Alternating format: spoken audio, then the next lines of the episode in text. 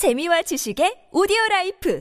팟빵 안녕하세요. 군사 돋보기입니다. 현재 미국이 중국에 가장 크게 집중하고 있는 사이 유럽 쪽에서도 또 다른 거대한 전쟁이 일어날 위기가 아주 급격하게 고조되고 있습니다. 미 언론 워싱턴 포스트가 현지 시각으로 지난 3일 보도한 바에 따르면 미국 정부 기관에서 러시아가 이르면 내년 초 17만 5천 명의 군대를 투입해 우크라이나 국경지대 여러 곳을 동시에 침공할 준비를 하고 있는 것으로 평가했다고 합니다.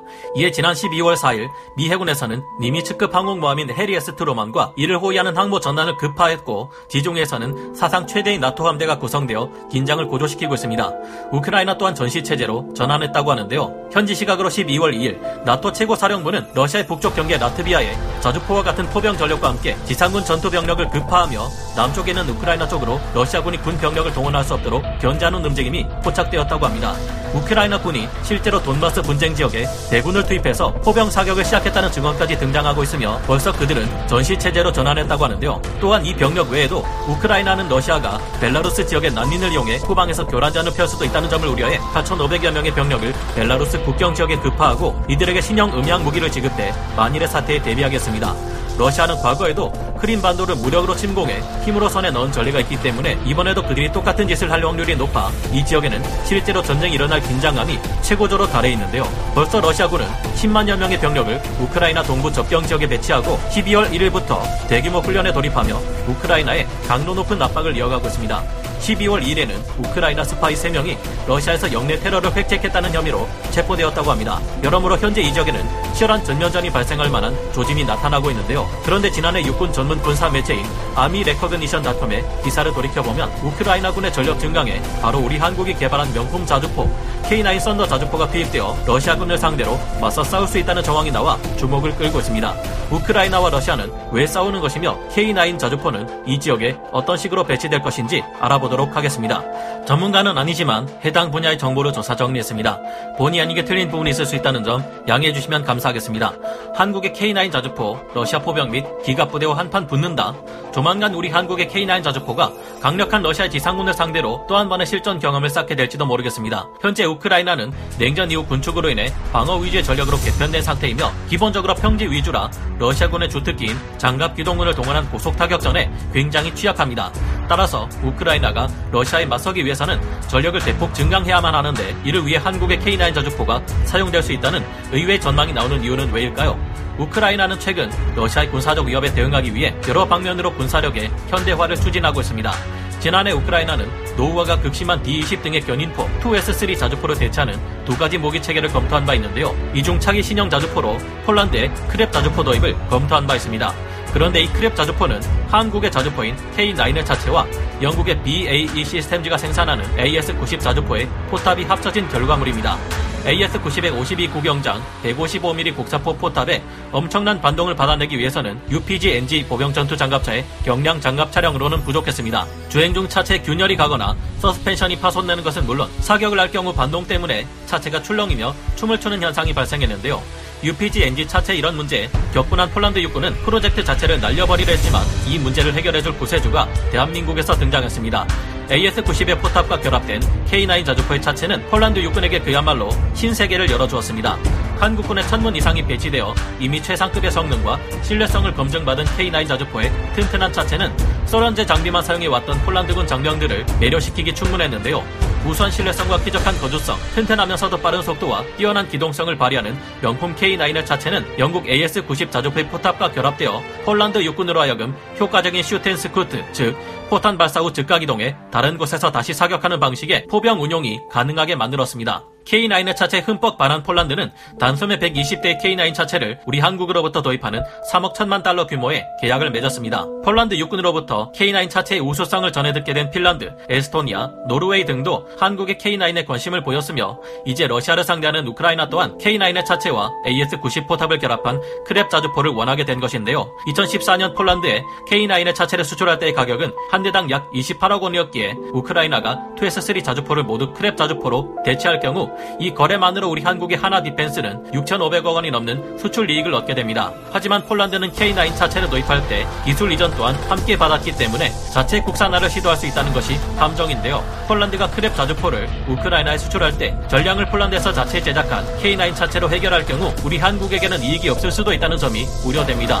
우리 또한 이런 식으로 방위 산업을 키워왔기 때문에 뭐라 할 수는 없는 일이지만 이런 기회를 잘 노려 더 개량된 버전의 차체를 제한한다거나 하는 방식으로 또 다른 수출 기회를 찾을 수는 없 을까 하고 생각해 보게 됩니다. 현재 긴장감을 고조시키고 있는 러시아군과 우크라이나군의 경계 지역에서 발생하는 일들은 남중국해 혹은 인도와 중국의 국경지대에서 발생하는 일들과 큰 차이점이 하나 있어 굉장히 불안합니다. 중국은 우리가 이쪽 지역을 크게 경계하고 있으니 오지 말라는 메시지를 전달하는 반면 우크라이나와 러시아의 경계 지역에서는 우리는 공격하려는 것이 아니다. 오히려 저쪽에 우리를 공격하려고 나오지 않냐. 이런 메시지를 전달한다는 것입니다. 아마도 실제로 전쟁을 일으키겠다면 후자 쪽이 더 가능성이 높은 듯해 섬뜩한데요. 러시아 와 우크라이나가 왜 싸우는 걸까요? 우크라이나와 러시아가 싸우게 된 이유 냉전이 한창이던 1990년 세계는 미국 측과 가까운 국대서양 조약기구 나토와 소련 측과 가까운 바르샤바 조약기구로 나뉘어 크게 대립하고 있었는데요. 이때 베를린 장벽이 무너지면서 서독과 미국은 한 가지 중요한 약속을 하게 됩니다. 통일된 독일의 경계선박 동쪽으로는 국대서양 조약기구인 나토의 영향력을 확장하지 않겠다는 것이었는데요. 이 약속은 동독에 주둔하고 있던 소련군에게 있어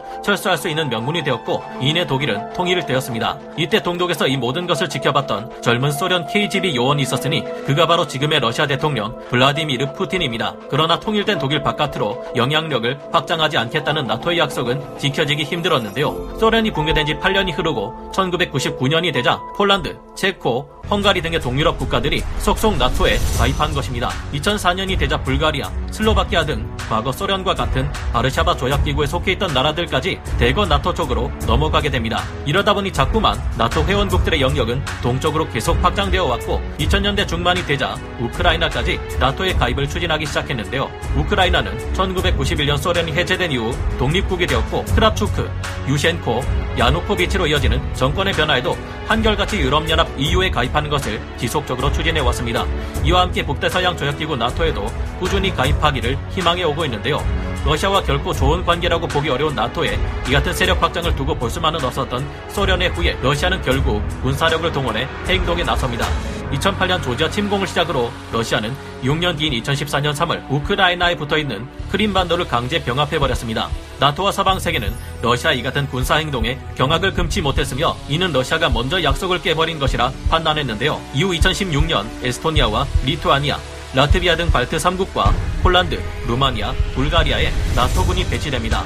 당연히 서방 측 나토군과 러시아의 관계는 더 이상 나빠질 수 없을 정도로 크게 악화되었는데요.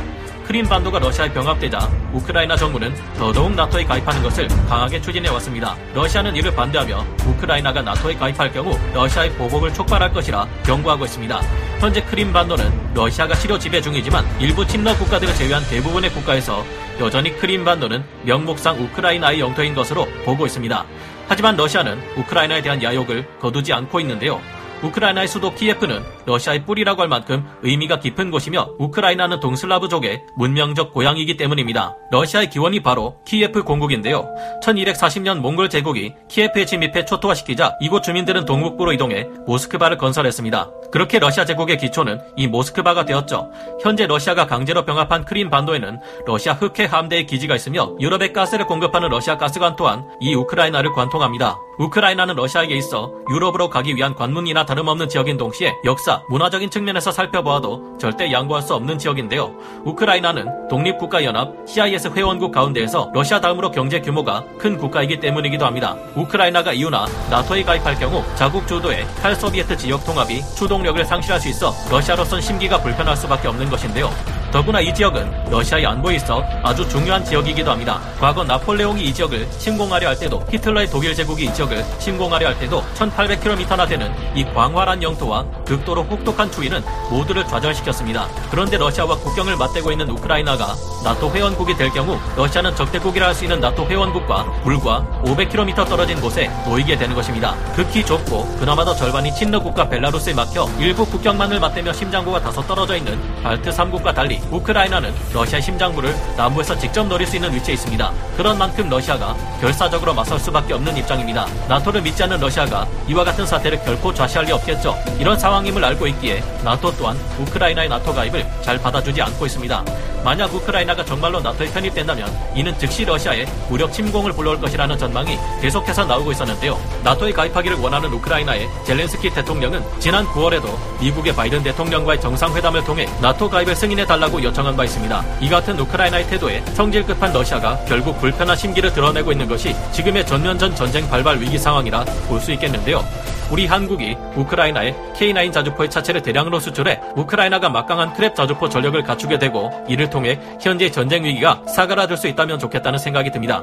현재 나토와 미국은 중국이라는 더욱 중요한 적을 상대하는데 역량을 최대한 집중해야 하는 시기인데 러시아와 전쟁을 하느라 군사력을 소모한다면 이는 우리 한국에게 있어서도 결코 좋은 일이 아니게 될 테니까요. 여러분은 어떻게 생각하시나요? 오늘 군사 돋보기 여기서 마치고요. 다음 시간에 다시 돌아오겠습니다. 감사합니다. 영상을 재밌게 보셨다면 구독, 좋아요, 알림 설정 부탁드리겠습니다.